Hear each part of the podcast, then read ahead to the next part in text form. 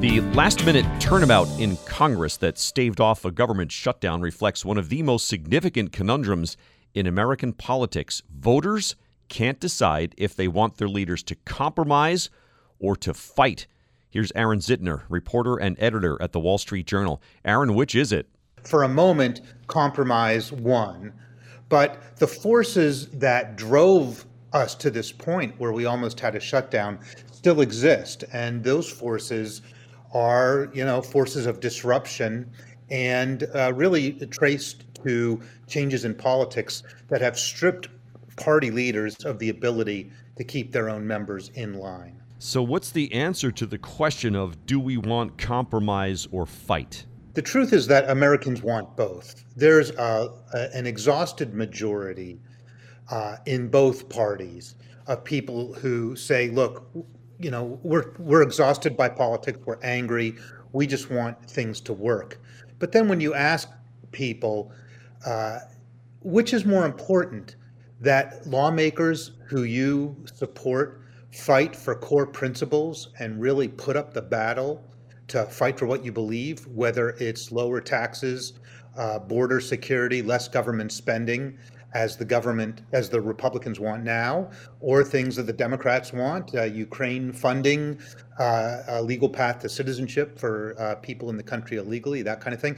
They, the majorities in both parties tend to want uh, fighting for core principles over compromise. This is more among the Republicans than Democrats, but large shares of Democrats too want the fight. So we want the fight, but we also are tired of the fight. Yeah. It's kind of like the two parties being in a bad marriage sometimes. We're speaking with Aaron Zitner, reporter and editor at the Wall Street Journal. His piece is headlined Do Voters Want Compromise or Combat? Shutdown Battle Reflects Deep Divide. You pointed out, too, somebody like uh, uh, Matt Gaetz, congressman from Florida. Uh, somebody said in your story he's talking to a different set of voters. Explain that.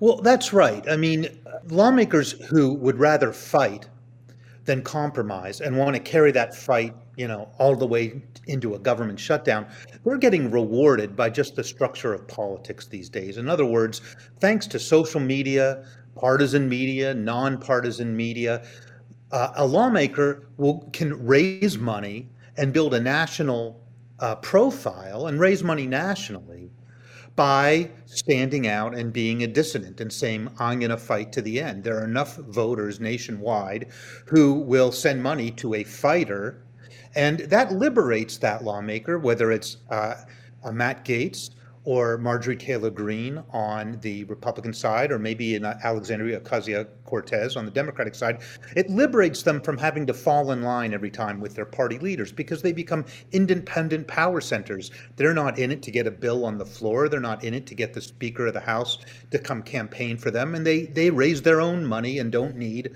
party money and it liberates them. And if they succeed here today on the Republican side in ousting McCarthy or in shutting down the government over the weekend, it'll show that you get rewarded even more for uh, being a disruptor because you're likely to get more media attention and raise more money. This was the point you made, I think, about uh, dissidents can win by losing.